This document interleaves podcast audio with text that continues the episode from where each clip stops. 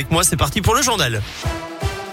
On commence par vos conditions de circulation dans la région. Elles sont fluides actuellement. Pas de grosses difficultés à vous signaler autour des grandes agglomérations. À la une, la vaccination sera, euh, ouverte aux enfants de 5, 11 ans à risque d'ici la fin du mois. C'est l'annonce du ministre de la Santé, Olivier Véran.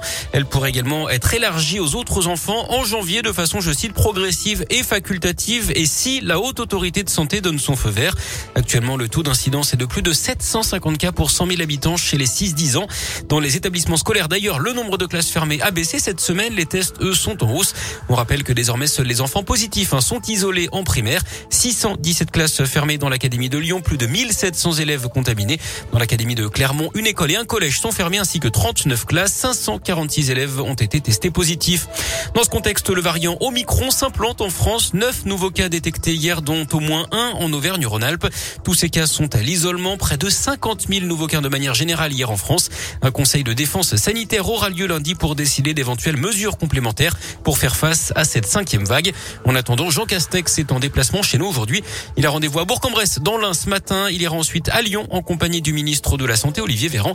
Rendez-vous dans un laboratoire, un centre de vaccination et à l'aéroport Lyon-Saint-Exupéry.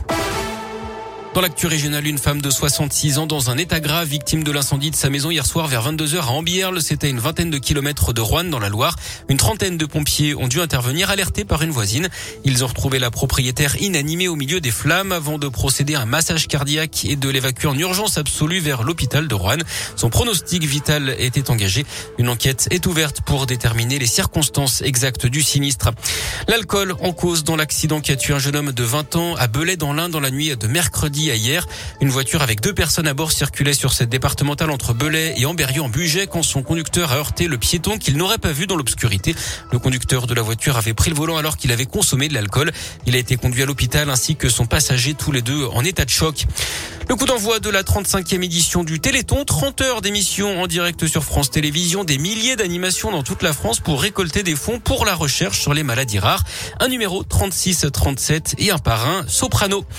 Sauver l'environnement, ça se joue aussi dans l'assiette. D'après un sondage IFOP, plus de 3 Français sur 4 se disent prêts à manger moins de viande et de poisson et quand ils en consomment, de privilégier les produits de meilleure qualité environnementale. Près de la moitié des Français mangent plus de produits végétaux depuis deux ans. En revanche, le bio marque le pas. Les sondés ont moins confiance en l'appellation. 9 sur 10 trouvent également que c'est trop cher. Du sport du handball avec le coup d'envoi aujourd'hui des championnats du monde féminin avec la France qui affronte l'Angola à partir de 18h.